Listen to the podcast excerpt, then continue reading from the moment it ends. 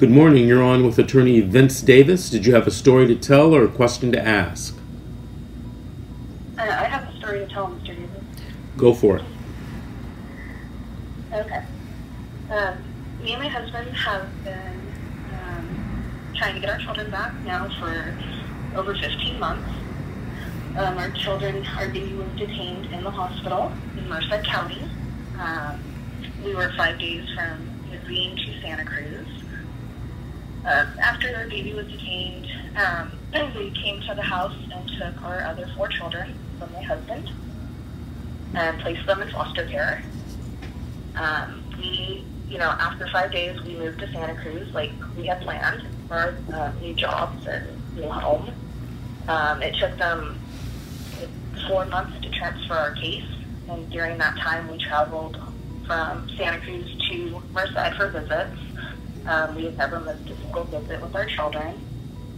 Um, our children have definitely had their rights violated um, in the system. The whole time, that four months, we were never given any services out of Merced County.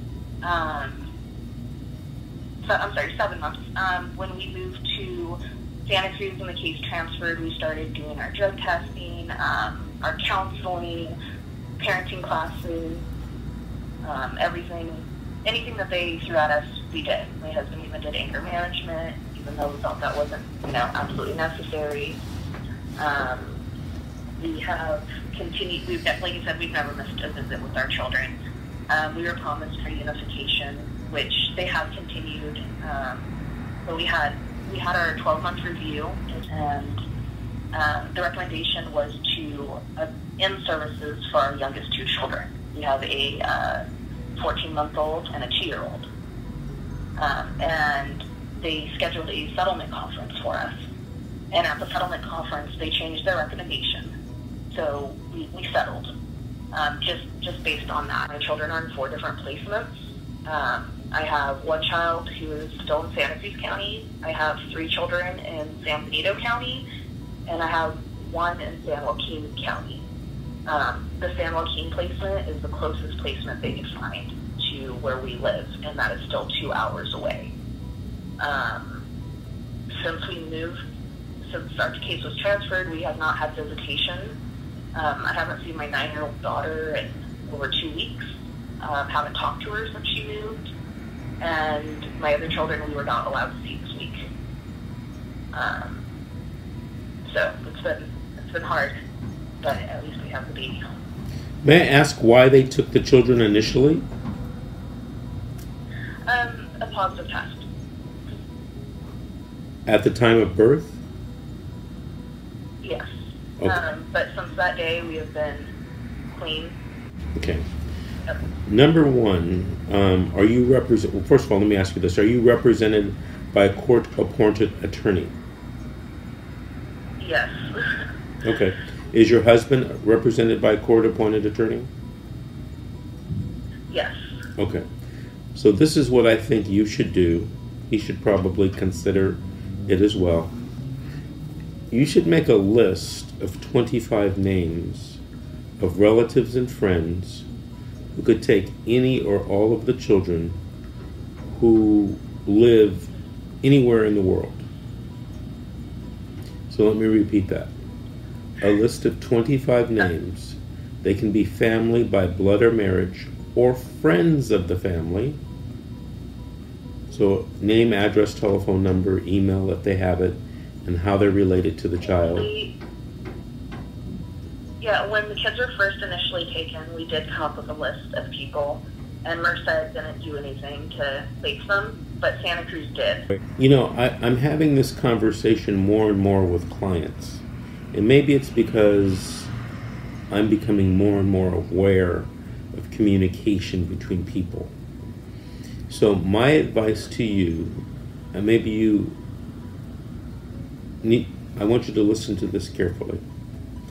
I want you to make a list of 25 people who could, could, could, not would, could take care of the people, take care of some or all of your children. They can live in your Okay. your county, in the state of California, in the United States or in a foreign country. Now, interestingly enough, for most people to do this, it would take a couple of hours to do that. It takes work and time. And so Mhm. you haven't done that, and I'm telling you to do that, and you're telling me why that's not going to work. There's a, there's a few strategies in making that list that you don't have any idea about. Let me tell you a story. I once represented a lady in CPS court. Okay, it was actually in San Bernardino County. They had taken away her kids because of drugs. She gave me a list of people who could take the children, except for most of the people lived outside the county of San Bernardino. She had even her parents fly from Venezuela to San Bernardino County to show up and take the kids. Now, mm-hmm. I go to court. I go to court.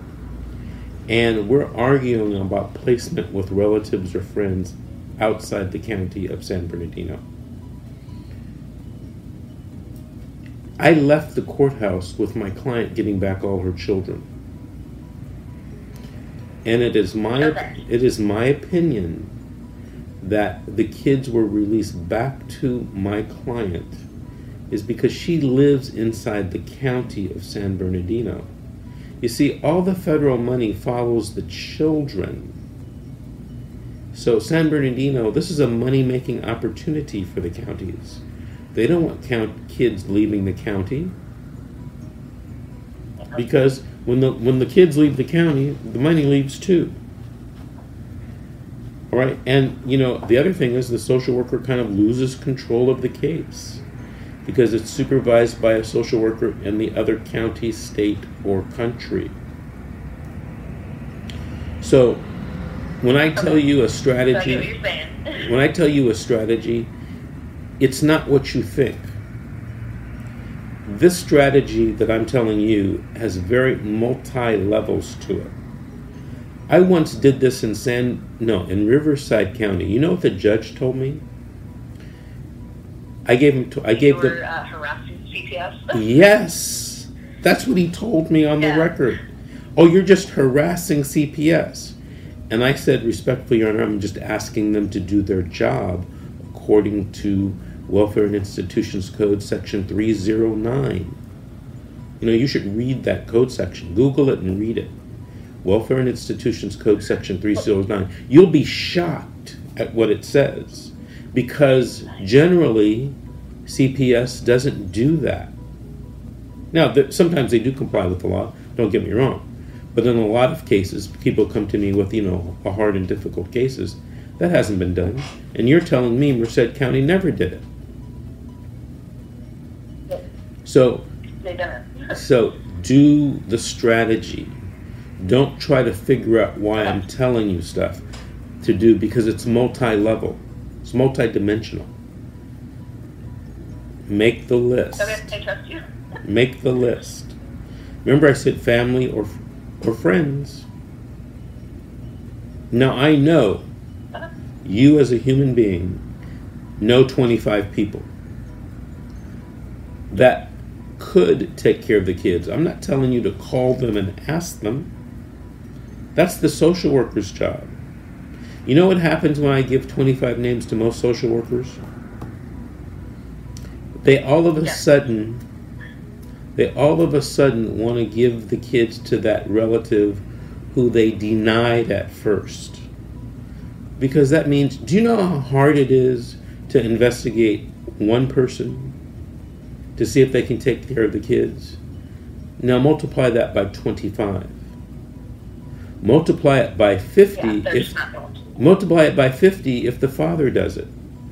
Multiply it by 75 if there's another father on the case.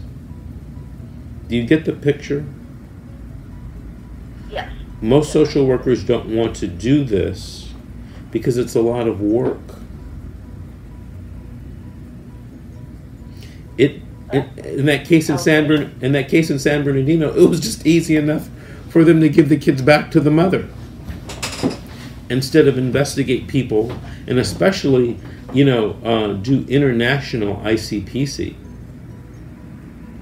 That's a that's a huge that's a lot of paperwork. The second Um, thing. meeting with our social worker. Okay, hold on, hold on. So my general advice is never meet with a social worker, never meet with a police officer. See, yeah, you we, they, we, see people believe. they want to go over the case plan. What do you need to go over the case plan for? You know what it is. I do. Um, my lawyer was a little upset last week when I didn't let them in, the three social workers that showed up in my house to go over the case plan when my husband wasn't here. Um, I absolutely know to stay away from them. Um, it just, then she called me and harassed me about my pregnancy. Um, so they definitely have the fear. Right. Well, they that they, they wanted to take that child because that's just more money for them.